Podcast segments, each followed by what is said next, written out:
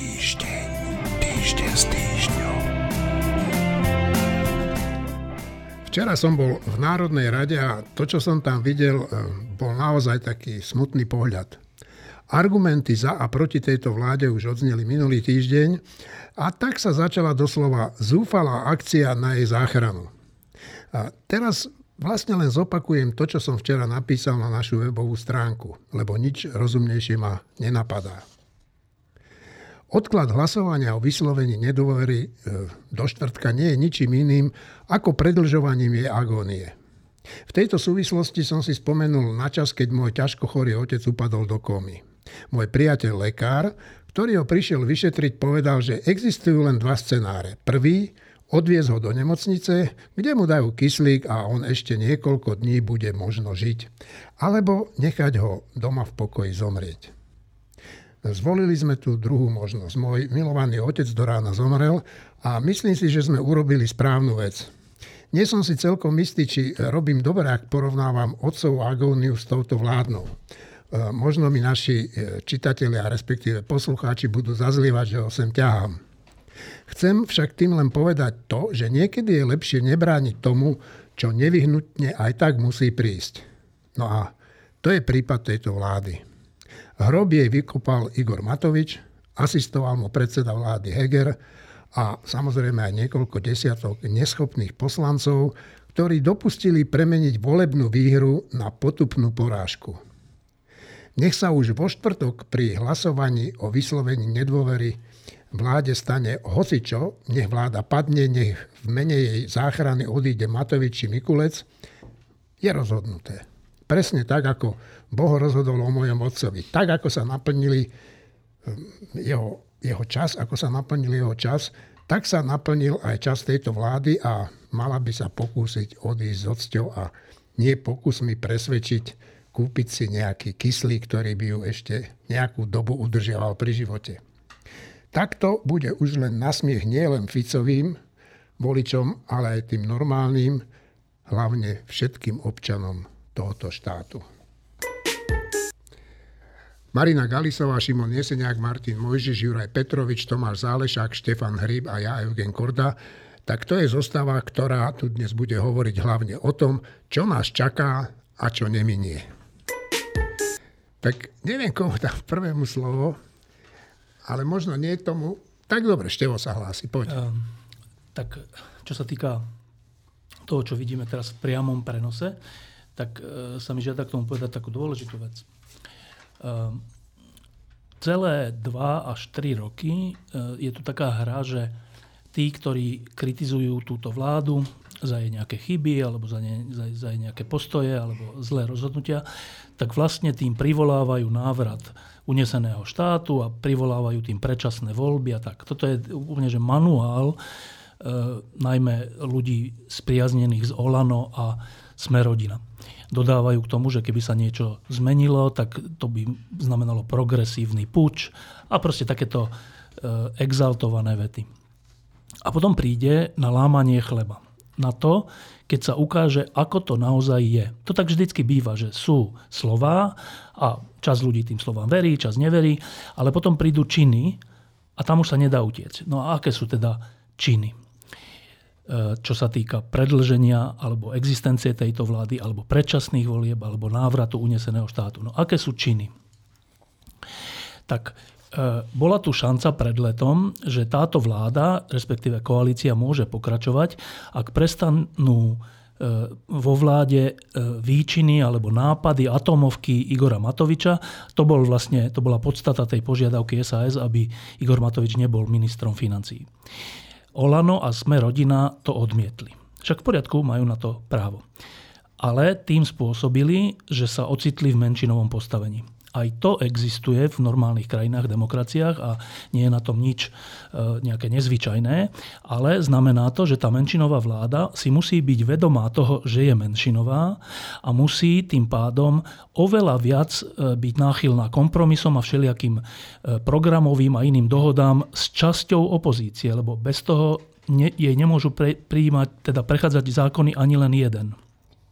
A aj to by sa dalo, Ale napriek tomu, že vláda je menšinová, tak sme za posledné mesiace videli najmä útoky na svojich bývalých partnerov z SAS čím sa spôsobilo, že nie je možné, aby tá menšinová vláda s podporou konštruktívnej opozície SAS e, naďalej vládla. Dobre, aj to sa stane.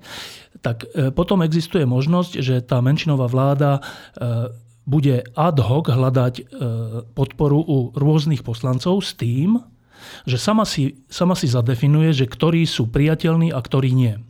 Táto vláda si zadefinovala, že táto koalícia si zadefinovala, že nepriateľní sú fašistickí poslanci. Samotní poslanci tejto koalície hovorili, že ak by to malo byť závislé na Tarabovcoch a podobných ľuďoch z kandidátky Mariana Kotlebu, tak v takej vláde oni nechcú byť, respektíve v takej koalícii. To oni hovorili, nie my. Čo sa stalo? Stalo sa, že vo viacerých kľúčových rozhodnutiach, zákonoch a opatreniach tá vláda bola e, podporená a závislá práve týmito kotlebovskými poslancami. Dobre, čo sa stalo ďalej? Prišiel teda návrh na, od, na, odvola, na vyslovenie nedôvery tejto vláde, vláde a znova, aj to sa stáva v slušných demokraciách. Je to úplne v poriadku a v tej, pritom pri pri, tom, pri tejto situácii mohla vláda urobiť niekoľko vecí. Mohla povedať, že dobre, tak keď, keďže sme v takejto situácii, tak my sa vraciame k tej podmienke, že Matovič nemá byť vo vláde. Čo vy na to, demokratickí poslanci v opozícii? Neurobila to. Neurobila to. Uh, urobila to, že začala hľadať podporu u, znova, u Tarabovcov, u všelijakých Čepčekovcov, u, u ja neviem, u, u hocikoho. Čo, čoho výsledkom je, že táto, táto krajina, Slovenská republika, je dnes v rukách troch, štyroch poslancov, ktorých Slovenská republika, jej občania vôbec nepoznajú. Že kto vie, kto je Slaviena Vorobelová? Kto to vie? Kto vie, kto je Krošlák, okrem tenisových fanúšikov? Kto to vie? Kto vie, kto je Eh, ten poslanec zo Sme rodina, ktorý odišiel, ani ja neviem, ako sa volá ten, čo eh, teraz hovorí, že musí odísť Mikulec, aby on hlasoval za. Ako sa volá? Borgula. Borgula.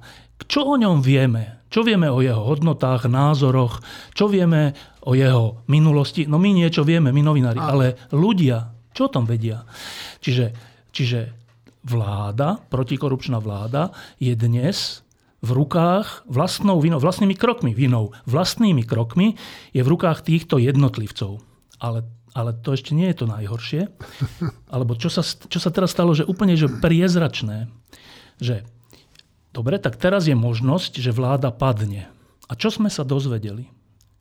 Dozvedeli sme sa, že vláda, konkrétne Olano, konkrétne jeho šéf, má takúto úvahu, že Dobre, tak dohodnem sa so Smerom na predčasných voľbách v júni alebo radšej v septembri, nech som tam ešte o 3 mesiace dlhšie, za to, že táto vláda bude pokračovať v tomto zložení a tým pádom akože vypálime rybník návrhu SAS.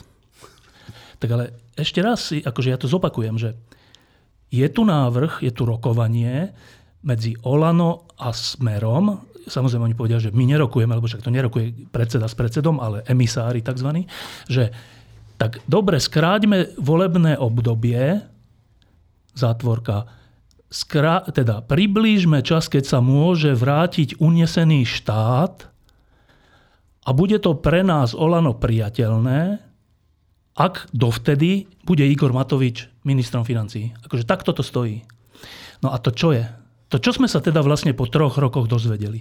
Dozvedeli sme sa, že pointou, základom, esenciou tejto vlády nie je v konečnom dôsledku boj proti korupcii a proti unesenému štátu, ale zotrvávanie ministra financí čo najdlhšie na poste ministra financí. A to, čo som teraz povedal, je to najhoršie, čo si viem predstaviť pre vysvedčenie tejto vlády. Najhoršia vec. No, ja len v tej súvislosti by som rád povedal, že sedia tu dvaja ľudia, ktorí kedysi dávno boli na Matovičovej kandidátke a keď sme odchádzali s nej, lebo sme ho prekúkli, aký je, tak e, teda nielen my dvaja, ale aj Fero Mikloško a iní ľudia, tak sa nám mnoho ľudí smialo a hovorilo, že sme hlupáci, že sme mohli byť v parlamente. No dnes Juraj e, o chvíľku budeš hovoriť, Martinko, ako sa na teba dívam, tak dobre sme asi urobili. Však? Isté, že. Juraj. No, ja mám niekoľko poznámok k tomu, akože v zásade sa uh, nedá nesúhlasiť s tým, čo hovoril Števo. Mne len pritom napadla taká vec, že tu sa často hovorí, že tá vláda je v rukách nejakých poslancov, nejakej Slavieny, Vorobieve. Podľa mňa to nie je úplne pravda, lebo tá vláda je v prvom rade vo svojich vlastných rukách. A tá vláda proste nerobí nič preto, aby presvedčila aj občanov, aj normálnych slušných demokratických poslancov, že nie je dobré ju odvolať. Naopak, ona robí všetko preto, aby tých poslancov, ktorí sú za normálnu demokratickú vládu, presvedčila, že je ju treba čo najskôr odvolať, lebo to, čo predvádza, je proste čisté peklo. A čo sa týka tých poslancov, ktorí vyhlasovali, že oni v žiadnom prípade nebudú podporať vládu, ktorá bude vysieť na šnúrke od gatí fašistov, no to je typická salámová metóda, ktorá sa na Slovensku uplatňuje vždy, že niečo v nejakom čase vyhlásim, a potom, po nejakom čase, keď to, čo som vyhlásil, už nemôže platiť, lebo inak by som musel dostať svojmu slovu, tak vyhlásim, že no ale okolnosti sa zmenili a ja vlastne nemám inú možnosť, ako že teda napriek všetkému, čo som predtým vyhlásil, to úplne popriem a budem vyhlasovať zase niečo úplne iné. To je taká úplne typická salamová metóda. To, čo ma fascinuje na tomto procese, je aj to, že v útorok sa malo hlasovať. A v útorok sa vlastne 77 poslancov odsúhlasilo, že sa to hlasovanie presunie o ďalšie dva dní. Tak moja prvá myšlienka bola, že oni sú takí babráci, že to nie sú schopní ani len načas obchodovať tú svoju podporu. A potom som si uvedomil, že, že to nie je o tom, že to je o tom, že oni všetko riešia na poslednú chvíľu. Oni na poslednú chvíľu riešili vždy covidové opatrenia, e, zdravotníctvo, veď to sa tri mesiace sa tu nič nerobilo, potom sa posledné dni proste maratónové rokovania konali. Hej. Ultimátum SAS, takisto celé leto nikto nič neriešil, všetci sa tvárili, že až to aj tak nie, to bude úplne inak. A posledné hodiny potom proste už sa to naťahovalo ešte o 24 hodín a ešte 12 hodín. Proste to je, to je ukážka toho, ako ľudia, ktorí sedia v tej vláde, sú zvyknutí všetko robiť úplne na poslednú chvíľu, kým ich netlačí topánka, tak proste nie. A ešte dve poznámky k tomu. Podľa mňa to, čo vidíme teraz, je normálne rukojemnícka dráma. To, to normálne to je, a tam sú ľudia, ktorí trpia že ťažkým štokholmským syndromom, ktorí tvrdia, že keď táto vláda padne, tak tu sa zrúti svet, čo je samozrejme blbosť. A ešte jedna vec ma zaujala, že ak Matovič ponúkol Ficovi predčasné voľby, to, čo mňa zaujíma, čo okrem toho je súčasťou tej ponúknutej dohody. Je súčasťou toho aj nejaká Ficová beztrestnosť? Alebo Kaliňáková beztrestnosť? Mm. Čo je ochotný Matovič ponúknuť Ficovi za to, že bude ešte 3 štvrte roka ministrom financí? Čokoľvek, Štefan. Iba kratučká poznámka, jedna faktická, že um, to tak zaniklo, ale že tých 77 hlasov, teda výhodný deal pre túto vládu, aby ešte dva dní mala na nejaké rokovania, sa dosiahlo vďaka Tarabovcom, teda tým fašistickým poslancom. Čiže my tu máme znova v priamom prenose, že z očí voči tomu, že ale my nemáme s nejakými fašistami žiadne dohody. E, no tak ak nemáte dohody konkrétne tú, toto hlasovanie a ďalšie a ďalšie sú dôkazom, že máte, lebo v tých najkľúčovejších veciach oni spôsobujú to, že pokračujete. A druhá poznámka, a teraz e, nechcem vyzerať ako, že, že, mi, že, že, to, že som nejaký prepiatý, ale ja to iba zopakujem, lebo to poviem, že je úplne kľúčovú vec celý manuál Juraja Šeligu, eh, celý manuál všetkých poslancov, všetkých spriaznených ľudí, keď, keď si prejdete Facebooky a všelijaké sociálne siete a články v novinách o tom, že najhoršie, čo môže sa stať, sú predčasné voľby, lebo to znamená návrat mafie.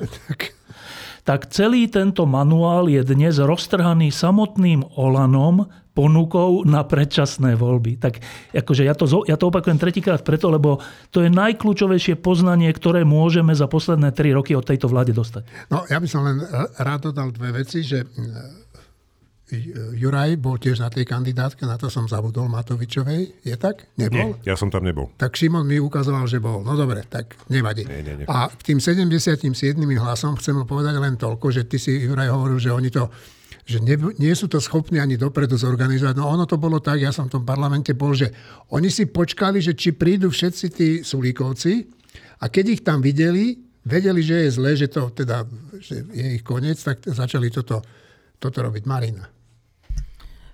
Vieš čo, ja už ani neviem, že čo mám k tomuto povedať, lebo mne jediné išlo včera hlavou, že no tak ochorela mi kaderníčka, tiež mi presunula termín na štvrtok. A nechcem nevažovať túto situáciu, ale fakt, toto už je také, toto sú, tam sa dejú v tom parlamente také absurdity, že človek sa už musí len smiať a pri pohľade na toho Borisa Kolára napríklad ja mám pocit, že je úplne až, až o mnoho závažnejší problém, že kedy mi dá kaderníčka termín, lebo spôsob, akým oni licitujú, obchodujú, akým sa naťahujú, to je také zneváženie proste tohto štátu, že ja, ja si neviem predstaviť väčšie, ale oni si bez pochyby vedia a kým budú mať čas, tak sa ho aj dopustia. A ešte chcem povedať takú vec, že mne sa strašne veľa ľudí pýta, no ale nebojíš sa ty, že čo bude po tých predčasných voľbách a čo vlastne bude, čo príde. A ja vždy odpoviem, že no bojím, ale tam ja sa bojím niečoho, čo neviem, čo bude. A túto, keď toto zostane, ja presne viem, čo bude. Takže nie, v tomto prípade neplatí, že je lepší, v angličtine sa hovorí better the devil you know, nie je lepší ten čert, ktorého poznáte. V tomto prípade je možno marginálne menej zlý ten, ktorého ešte uvidíme, ale možno sa budeme mať možnosť aj podieľať na tom formovaní toho čerta, tej reality, ovplyvniť ju. Tretíkrát poviem to isté v tomto, v tomto garde, že to nie, že, že či my sa nebojíme, že čo bude po predčasných voľbách, však my ich neprivolávame. Oni ich privolávajú a teraz sa to, pod to ešte aj verejne podpísali. Čiže otázka znie, pán Matovič, vy sa nebojíte, čo bude pre predčasných voľbách? Nie, že čo my. Či sa oni neboja, lebo oni ich spôsobujú a privolávajú. On sa bojí len toho, že by musel odísť. Ničoho iného. Šimon? Niekedy koncom septembra alebo začiatkom oktobra mal, mal Štefan Hríb skvelú, skvelú lampu s Jurajom Šelígom, ktorá v princípe bola o mnohých veciach, ale hodinu a pol tam bol sa grilovalo aj o tom, že čo Juraj Šeliga teda spraví, keď sa už preukáže, že akože vládnu s fašistami a Juraj, že to je červená čiara. Tak ešte včera si v tom parlamente bol. No. Ale samotný Juraj Šeliga dal návrh na to, aby sa to hlasovanie odsunulo, na čo ho Kolár poslal ka- e, kade ľahšie. On to dal, že aby sa odsunulo na január. Alebo na január. A následne sa akože prišiel Šípoš alebo niekto a odsunul Šípoš, to. Šípoš. Tak akože taká otázka pre pána Šeligu, že ešte aké iné potvrdenie by chcel, že sa zvládne s fašistami, akože chcú unota notára overené, alebo čo ešte potrebuje. A ešte sa nespomína Miro Kolár a, a s ním strany spolu, spolu v sobotu.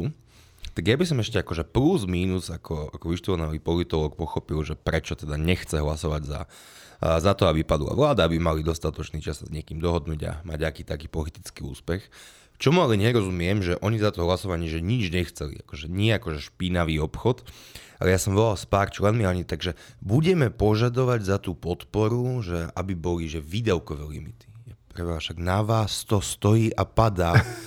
akože prečo nechcete hlavu Matoviča? Veď to sa dá úplne jasne ja nie hlavu, akože, aby nás niekto nechytal za slovička pád Igora Matoviča vo funkcii. Bez akože prečo nechcete, aby Igor Matovič skončil v kresle ministra? Si vymyslíte úplnú prkotinu, ktorý vám povie, že áno. A ani len toto nespravili, takže toto je tiež veľmi zaujímavý element. Tomáš a potom Martin. No to, čo tu bolo už viackrát opísané a rôznymi slovami sa dá zhrnúť aj ako ekvivalent mučenia e, voličov. A e, priznám sa, že viac než, e, než to či táto vláda prežije, či prežije v, tej, v, to, v tejto zostave, dokedy prežije, dokedy, dokedy neprežije, či tam bude úradnícka vláda, kto cúvne a kto necúvne. E, ma zamestnáva už viac e, otázka, čo bude potom. Tu nejde len, a, spomínali sa tu, že činy sú iné než slova u vlády, ale tu ide o ďalšie tvrdé skutočnosti, aj, aj o Letný glanc na e, preferencie, na súčasný stav preferencií hovorí, že voliči toho majú dosť, tohoto múčenia a že z toho vyvodzujú dôsledky. No a,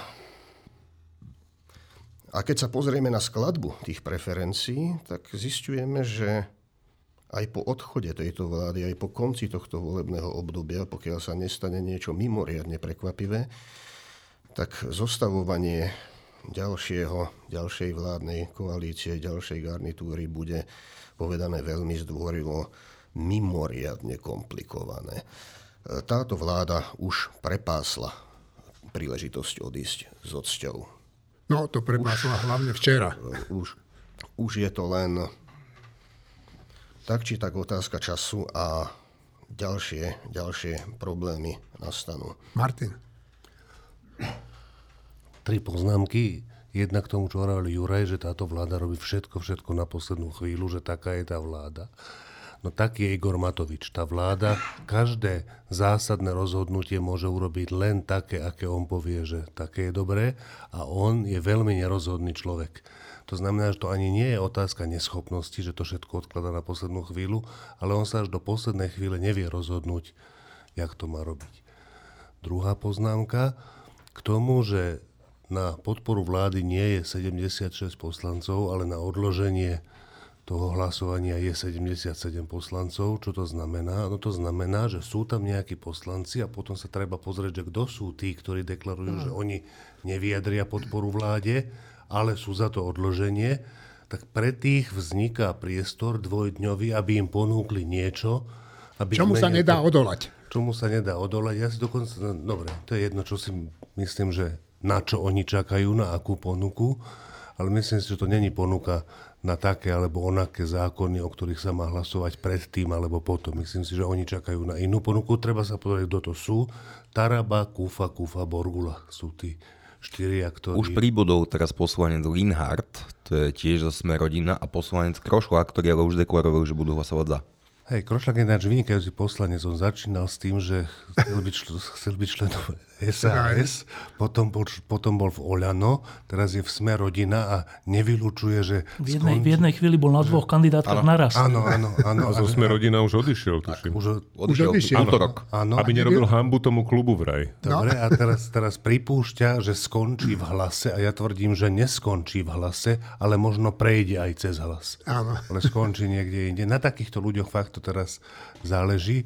Čiže ja si myslím, že to, čo sa tam deje, je pokus týchto ľudí ešte nejako zobchodovať tú vec, že by tú vládu udržali pri živote, ale za realistickejší scénar naozaj považujem tu tie dohody e, Fico-Matovič a tam sa naozaj pravdepodobne e, rokuje nielen o tom, že kedy bude termín predčasných volieb, ale ako prípadná vláda s účasťou jednoho alebo druhého sa bude chovať osobne k týmto ľuďom. A to, čo sa tam podľa mňa e, diskutuje, nie je beztrestnosť Ficova. No Matovič už nebude v pozícii, že by mohol po voľbách zaručovať Ficovi beztrestnosť. Naopak to bude. To je oveľa pravdepodobnejšie. A Matovičovi ide o beztrestnosť Matovičovu pri vláde, v ktorej by Fico mohol mať Nejaké slovo. dôležité slovo. A to ani nie preto, že či má Matovič na rováši také alebo onaké zločiny, ale každopádne mu hrozí Ficová pomsta. A ak je v Matovičovom životnom záujme, Matovič sa naozaj bojí predčasných volieb, ale nie kvôli tomu. Čo to sa pýtal Števo, že a Matovič, že a vy sa nebojíte, pán Matovič? No on sa bojí, ale nie kvôli tomu, že by došla vláda Fica, ale že by došli také trestné stíhania pána Matoviča, aké sa dajú pri pomstychivom Ficovi predpokladať. Tohto sa potrebuje Matovič zbaviť a ja si myslím, že súčasťou tých vyjednávaní veľmi podstatnou je aj táto časť. No, ja v tej súvislosti e, ma len napadá, že e, musí byť hrozné sedieť vo vláde s Igorom Matovičom pre takého človeka e, mimoriadných aj, aj charakterových kvalít, ako je minister zahraničných vecí Káčer. No tak to naozaj ho musí bolieť žalúdok sa. Šimon, Tak asi ho až tak žalúdok neboli, keď nie je. No tak áno, ale Ale nie, tak to v tomto prípade, aj v prípade Korčoka, aj v prípade Káčera. Je služba som vlasti. Som povedal, že áno, že oni majú normálne, normálne e, misiu, a nie ani že diplomatickú, ale skôr by, skôr by som povedal, že až vojenskú. udržať to. A, a tu, musíš, tu musíš hrať aj v, v ťažkých podmienkach. Nie, ja si myslím, že v obidvoch prípadoch to je úplne v poriadku. Akože nič zlé si o nich nemyslím, všetko zlé si myslím o ministrovi Naďovi. Dobre, uh, mám takú otázku, na ktorú neviem, či budete chcieť odpovedať, alebo nebudete chcieť, ale uh, natiska sa. Za aké riešenie sa prihovárate tejto krízy? Šimon, Predčasné voľby čím skôr. Juraj? Tiež už tu v tejto situácii nič iné sa nedá urobiť. Treba rozdať karty na novo. Martin? pád tejto vlády, pretože mu, musí, tu byť, musí tu byť nejaká hranica, že všeli, čo sa dá tolerovať, ale sú isté veci, ktoré sú netolerovateľné. To, ako sa tu vládne, to má byť netolerovateľné a tá vláda má padnúť. A potom, to je skoro jedno, podpora tejto vlády, ak s výmenou jedného alebo dvoch ministrov. Úradnícka vláda, predčasné voľby, všetky riešenia, všetky riešenia, ktoré sa ponúkajú, sú podľa mňa dnes lepšie, než to, aby pokračovala táto vláda s týmto ministrom financí. Tomáš? Možno úradnícka vláda, aj keď je to riešenie riskantné. No ale tá neprejde. A, a treba to považovať za núdzové riešenie. Úradnícka vláda ale nemá ako pre úradnícka vláda tiež musí mať podporu 76 Musí poslancov. Ja si No, neviem si predstaviť, za akých laboratórnych podmienok Ale ja- 76 dá Počkaj, poskladať. počkaj, počkaj. Akože úradnícka vláda je menovaná, má mesiac na to, aby predstúpila s programovým vyhlásením vlády a musí si ho nechať odsúhlasiť parlamentom. Keď to parlament neodsúhlasí, je ďalší mesiac na to, aby predstúpila s novým programovým vyhlásením. Potom musí prezidentka po neviem asi dvoch alebo troch treťom pokuse, keď nie je prijaté to, to programové vyhlásenie vlády, musí prezidentka menovať inú vládu, akože je Nemusí, možno... ona môže roz, rozpustiť parlament po treťom neúspešnom Môže, môže, hlasovaní. áno, áno, áno, áno. No nie, nie, ona ho môže rozpustiť len vtedy, ak trikrát No, nebude po schopná. treťom sa- neúspešnom hlasovaní Nie, nie, o nie, dôvere nie. vláde môže prezidentka to- Tak to rozpustiť povedal teraz. parlament. Dobre, pokračuj. No, Není dobré. Povedal to. dobre, musíme sa to je povedať, jedno. či je to takto, že podľa mňa, keď sa tri mesiace nie, je- nie je uznášania schopný parlament, Tak, vtedy tak. ho môže rozpustiť. Aj vtedy. A keď, je, keď, nie, keď, sa nemen, keď tá vláda nezíska dôveru, tak môžeme sa pokúsiť menovať inú vládu. To znamená, že tak, ako sa tu robia obštrukcie už teraz, jak na bežiacom páse, prezidentka má niekoľko možných silných hier, ktoré sú nie veľmi pekné, ale na kúrenie a svietenie stačia. Čiže možností je tam veľa, predčasné voľby určite nie sú jediná možnosť a úradnícka vláda pol roka trvajúca úradnícka vláda, respektíve dve úradnícke vlády, absolútne nezávisia od toho, či, parlament sa, či sa to parlamentu páči alebo nepáči. Tomáš. Dobre, tak Štefana, E, potom to- Tomáš. Ja si tiež myslím, že najlepšie riešenie by bola úradnícka vláda, ktorá hoci aj nezíska väčšinu so, so svojím programom, to je jedno, lebo keď ju nezíska, tak nejaká vláda musí pokračovať a bude pokračovať tá úradnícka vláda až do predčasných volieb, ktoré budú či v júni, alebo v septembri, alebo hocikedy. E, Čiže podľa mňa najlepšie riešenie by, bola, e, by bolo to, aby táto vláda skončila, ale nenahradili e, ju hlas so Smerom a ďalšími. Teraz, pred voľbami, to sa dá. Smer s hlasom nemá väčšinu, ani s, ani s fašistami. A, ale ani táto vláda nemá väčšinu. Čiže najlogickejšie by bolo, keby boli politici jednej, jednej aj druhej strany, e, keby im išlo o Slovensko, tak pre Slovensko by bolo najlepšie, aby vládla. V tom, tá úradnícka vláda je presne, to, je, to nie je vymys- vymysel tých či oných, to je presne na takéto situácie, keď ani jedna strana nie je schopná získať väčšinu a keď vláda nie je schopná vládnuť. Tak na to je, na to je ústava, aby štát ďalej fungoval, nemôže byť bez vlády a preto je, je potom právomoc prezidentky vymenovať nejakú vládu. Tá sa síce môže uchádzať o väčšinu, ale aj keď ju nezíska, však v Českej republike bol taký príklad, môže vládnuť pol roka. A či už tie, tie voľby budú v júni, v septembri, v, v novembri alebo hoci kedy, to už sú v skutočnosti skoro reálne, vlá, teda normálne voľby, však normálne voľby majú byť koncom februára, čiže to už je to už je v zásade jedno, ale teda na to, aby sa ešte nejaké rozumné opatrenia prijímali, nepopulistické, lebo teraz hrozí, neviem, či si to ľudia uvedomujú, teraz hrozí, keďže, keďže teraz sme vlastne vošli do predvolebného boja, tak hrozí, že politické vlády, vlády zložené z politických strán, budú to chápať ako predvolebný rok, ako volebný rok teda. To znamená, že výdavky zo štátneho rozpočtu budú považované za výdavky na volebnú kampaň. Neviem, či si to ľudia uvedomujú.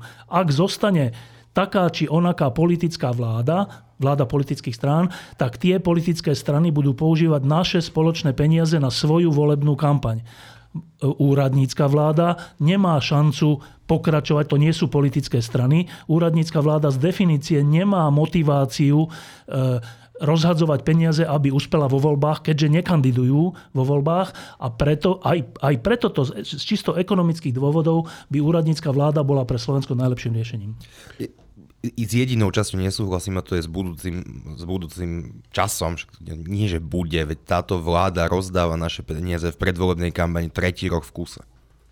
Dobre, Ja Martin. som si povedal to isté, že Igor Matovič si som hlboko presvedčený, že on chápe vládnutie ako štvoročnú predvolebnú kampaň z peňazí daňových poplatníkov. E, Tomáš, chceš niečo povedať ešte? Myslím, že už som to povedal. Moskovský súd odsúdil prominentného opozičného aktivistu Iliu Jašina na 8,5 rokov, roka väzenia. Jeho odsúdenie ukazuje, že ruské úrady sa najviac obávajú tých, ktorí nechcú opustiť krajinu a naďalej sa s Rusmi rozprávajú jednoduchým a zrozumiteľným jazykom. 8,5 roka. Obdivujem vôľu a odvahu tohoto človeka. Ukrajinské delostrelectvo zvyšuje tlak na ruskú armádu v okupovanom Melitopole. Cez víkend palba z amerických vysokopresných raketometov HIMARS zasiahla ciele používané Rusmi ako kasárne a základne. Ich straty v strategickom meste, ktoré sa nachádza v kľúčovej e, oblasti a na kľúčovej kryžovatke medzi Chersonom, anektovaným Krymom a Mariupolom sú zrejme veľmi vysoké. Včera zase explodoval most na predmestí Melitopolu, cez ktorý okupanti privážajú zbrane a techniku. Ukrajina sa zrejme pokúsi skôr či neskôr o dobitie Krymu. No a teraz niekoľko dobrých správ. Chcel by som byť obyvateľom belgickej obce Olmen – je 165 obyvateľov sa dohodlo, že rovným dielom prispejú na skupinový lístok v lotérii. Na div sa svete vyhrali 143 miliónov eur. Výhru si rozdelia rovným dielom a každý tak dostane 868 tisíc eur. No, nie je to úžasné? Pekné Vianoce. Britskí lekári predstavili inovatívnu liečbu leukémie. 13-ročné dievča, u ktorého nezaberali žiadne formy liečby, sa vďaka génovej terapii z, termina- z terminálneho štádia zhubnej rakoviny dostala do remisie a je v podstate vyliečená. Je to super správa pre tisíce ľudí. Vedci v Kalifornii zaznamenali čistý energetický zisk v experimentálnom zariadení jadrovej fúzie. Ak sa to potvrdí, tak ľudstvo Niekedy v budúcnosti bude môcť vyrábať elektrickú energiu oveľa, ale oveľa ekologickejšie a časom možno nebude odkázané na fosílne pálivá. Je to dobrá správa pre planétu, zlá pre ropné a plynové polia na celom svete. Ale cesta k fúzovým jadrovým elektrárňam je celkom nepochybne ešte ďaleko. No, moji dvaja kolegovia, ktorí teda sa pohybujú v tých vedeckých kruhoch, sa mi teraz zasmiali, tak povedzte, prečo ste sa mi smiali. Martin. Ja si myslím, že toto nie je nejaký významný krok v tej ceste za, za energiou z termojadrových reakcií. V prvom rade kvôli tomu, že na rozdiel od tzv. tokamakov alebo proste e, zariadení, v ktorých sa snažia dosiahnuť tú jadrovú fúziu spôsobom, ktorý je škálovateľný, ktorý je škálovateľný na väčšie a väčšie rozmery toho a väčšie a väčšie energie. Toto nie je škálovateľný experiment. Toto je veľmi komplikovaný malilinký experiment, z ktorého dostali viac energie, než do ňoho museli vložiť, ale to je samozrejme, že keď sa to, akože to vieme od, odkedy vieme o jadrových reakciách, že keď sa to podarí, tak dostaneme viac energie, než, než do toho vložíme. Otázka je, že aby sa to podarilo kontrolovane a vo veľkom. A podľa mňa toto nie je krok, ktorý k tomu bude smerovať. Viem o tom málo, ale aj to málo podľa mňa stačí na to, aby sa z toho urobil takýto záver. Takže moje nadšenie je teda predčasné. Tvoje nadšenie je podľa mňa predčasné a prehnané. Juraj? Ja ešte priložím trošku, aby to no, tak, bolo... no dobre, no tak mal som radšej mlčať. Nie, akože samozrejme z pohľadu základného výskumu je to zaujímavý výsledok, je to určite nejaký úspech a áno, to, že sa prvýkrát podarilo vlastne dostať viac energie z tej fúznej reakcie, ako do nej bolo vložené, znamená, že zrejme prvýkrát vôbec fungovala tak, ako má, lebo ako hovorí Martin, fúzna reakcia prirodzene to je jej podstatou, že teda produkuje viac energie, než sa do nej nejakým spôsobom dostane, lebo mení hmotu na energiu, hej, v zmysle zákona zachovania hmoty a energie. Ale tam sú ďalšie veci. Jednak teda tá škálovateľnosť a druhá vec je, že e, pri bežnej e, jadrovej fúzii v podstate fúzuje, e, fúzujú izotopy vodíka. To nie je bežný vodík, to je deutérium a tritium. Teraz si treba povedať, že deutéria je v morskej vode, to je, to je ťažký vodík, ktorý má okrem toho protónu aj neutrón je 0,032%. To znamená, že to tiež nie je nejaká, že liter ťažkej vody, ktorá je zložená z toho deutéria, stojí asi 10 tisíc eur. Hej. To znamená, to tiež není lacná vec. A tricium je ešte zaujímavejšie, to je vodík, ktorý má dva neutróny, okrem toho protónu, pretože to je ľahko radioaktívny prvok, ktorý má polčas rozpadu 12 dní. Či 12 rokov, pardon. To znamená, že ten musíme vyrábať a ten musíme vyrábať v klasických jadrových reaktoroch ožarovaním lítia, kde teda vzniká nejaké malé množstvo tricia.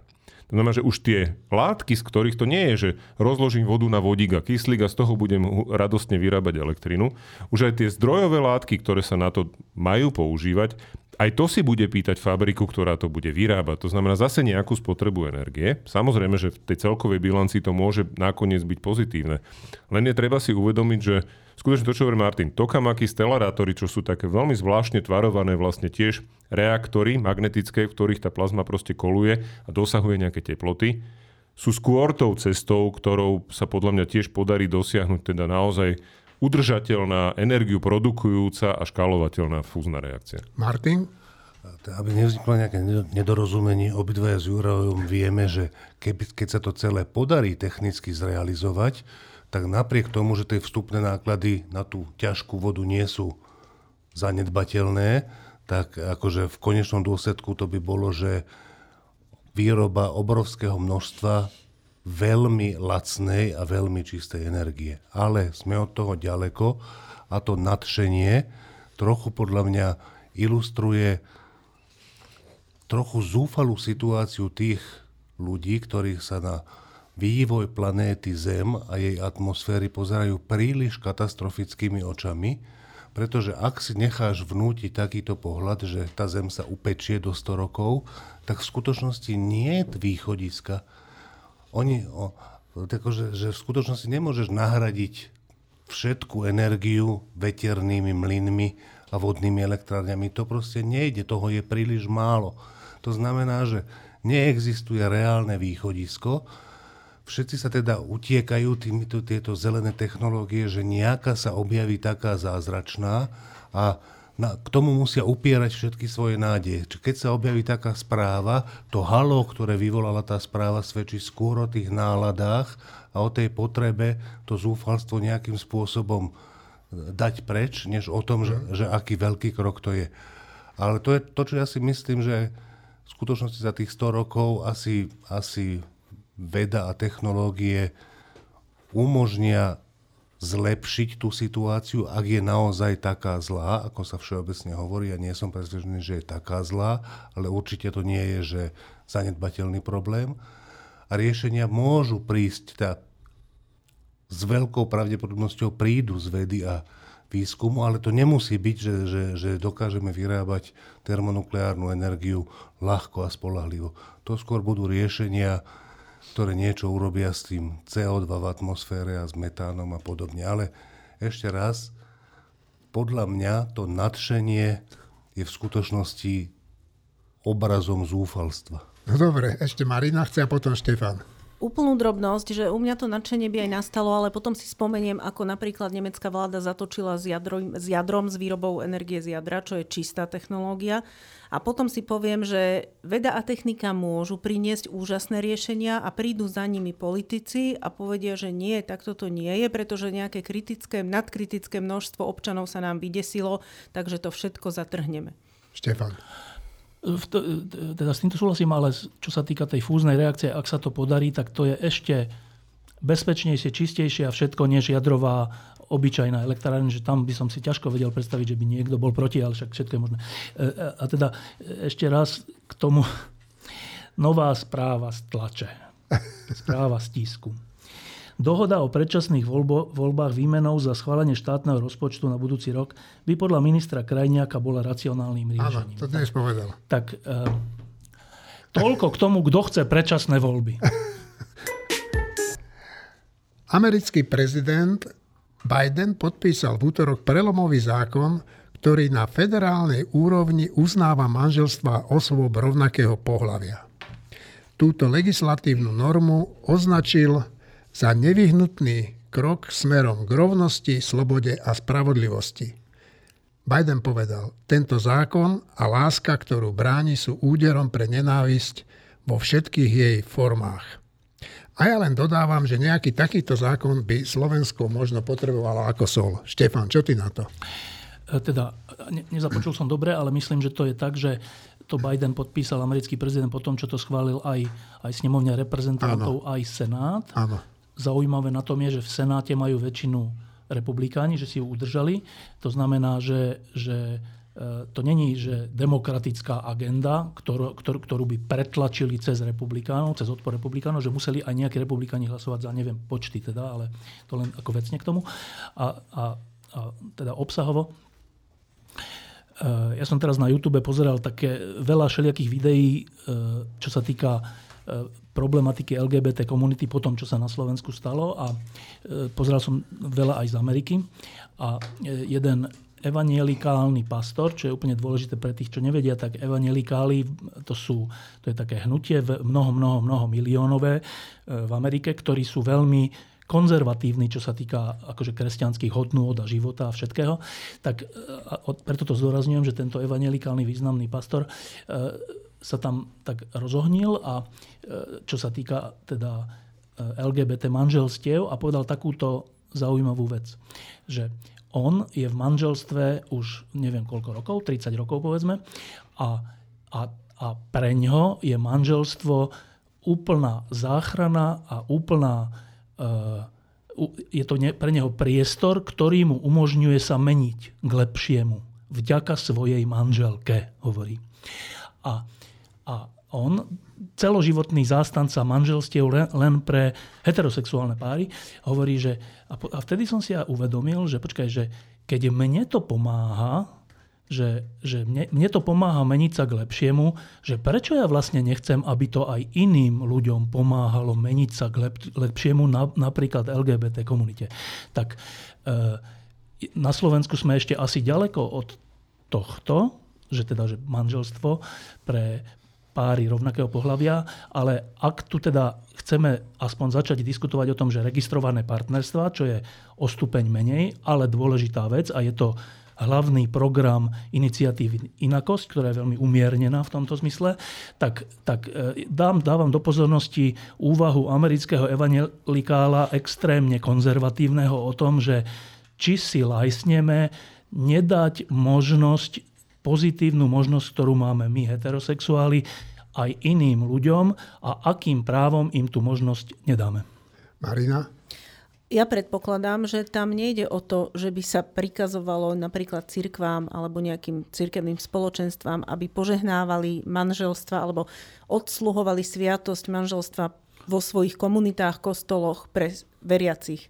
Takže ja nie je v tom žiadneho problému. Proste keď štát uznáva manželstvo muža a ženy, ja nemám problém s tým osobne, aby uznal nejaký podobný alebo úplne ekvivalentný zväzok, čo sa práv týka a povinností pre dvoch mužov alebo dve ženy. Tam nie je problém. A kto s tým má problém? No veď v poriadku, naozaj nikto nevyžaduje ani od katolíckej cirkvi, ku ktorej patrím, aby slúžila sviatosť manželstva pre osoby rovnakého pohľavia. To zrejme tak skoro nebude, ak vôbec niekedy. Toto je sekulárny zväzok, štátny zväzok a štát naozaj nemá byť vo vleku žiadnej jednej ideológie. Ja tam ani nevidím priestor pre obavy. Niekto iste povie, že to sú nejaké chvatné zmeny, ktoré môžu revolučne meniť tkanivo spoločnosti a to je nebezpečné. Ja tomuto pohľadu rozumiem, lebo ho mám na mnoho iných vecí, ale v tejto jednej veci ho nemám, lebo toto je výsledkom dlhodobého kultúrneho premieňania sa spoločnosti samotnej. Keď som bola dieťa alebo v puberte, tak keď sa o niekom povedalo, že je teplý, tak to bolo ako nadávka. Takisto, keď sa vtedy povedalo, že tam tie dve ženy žijú spolu v jednej domácnosti, tak ľudia nevedeli, čo si o tom majú myslieť. Normálne si dosť ľudí predstavovalo, že tak asi tam žijú len tak nejako ako také nejaké že spoločníčky spolubývajúce. Alebo niečo horšie. A niekto samozrejme, hej, to už nehovoriac o tom, že niekto mal príliš bujnú predstavivosť a predstavoval si neviem čo. Ale to je druhá vec. Ale málo kto to bral tak normálne ako to, čo to v skutočnosti je, lebo tento raz realita v tomto prípade naozaj je taká, že, že ja by som povedala, že umiernená. Úplne by som povedala, že väčšina ľudí LGBTI+, ktorých ja poznám, sú tak žijú tak, až by som povedal, že nudne, ako mm. hetero ľudia. že buď teda majú stály vzťah, alebo ten stály vzťah hľadajú. Tak prečo by sme im to štátne, sekulárne, legislatívne neuľahčili? No a túto tému uzavrie čerstvo e, ženatý kolega Šimon Jeseniak. Ja faktická poznámka k celému tomuto zákonu, on dokonca neznamená, že štát Ohio, alebo štát Michigan, alebo štát Texas budú musieť povoliť, uzatvárať registrované partnerstvo alebo manželstva, oni ich musia len uznávať. Teda ak sa dve osoby zosobášia v Kalifornii, takže ten zväzok je platný vo všetkých 51 štátoch. Takže dokonca federálna vláda neudelila príkaz niekomu, niektorému konkrétnemu štátu to robiť, iba to uznať. Ešte iba kratučku poznámku k tomu, že e, ja som si povedal, že v tejto téme sa budem snažiť aj e, vážiť slova, respektíve uvažovať, že čo vyslovujeme, že keď povieme, a ja to robím, že, že prečo by sme im neumožnili niečo, tak vlastne čo to hovoríme, že my umožňujeme niekomu, ale to nie, oni nie sú iní ako my, že my sme aj oni. Čiže, čiže normálne sa musíme naučiť, že iný jazyk, že, že lebo to není tak, že my povolíme niekomu inému to, čo máme aj my, lebo my nie sme páni, ktorí tu niekomu majú čo povolovať, že vlastne nemáme na to ešte celkom dobrý jazyk, ale teda iba sa ospravedlňujem za tento druh jazyka, ktorý my používame. No, Myslím si, že je koniec, ne, kolegovia? Števo, pekne si to povedal. E, ďakujem všetkým mojim kolegom, ale dnes sa mimoriadne, ale úplne mimoriadne chcem poďakovať a budem mu ďakovať aj v každej inej relácii ďalšiemu nášmu kolegovi Radovi Mackovi za to, že e, počujete napríklad aj túto zvučku, ktorá tu ide, že počujete naše hlasy, že sa stará o to, aby to bolo zavesené na webe. Ďakujem aj vám, našim poslucháčom, že ste nás počúvali. Do počutia. Sláva Ukrajine. Sláva Ukrajine.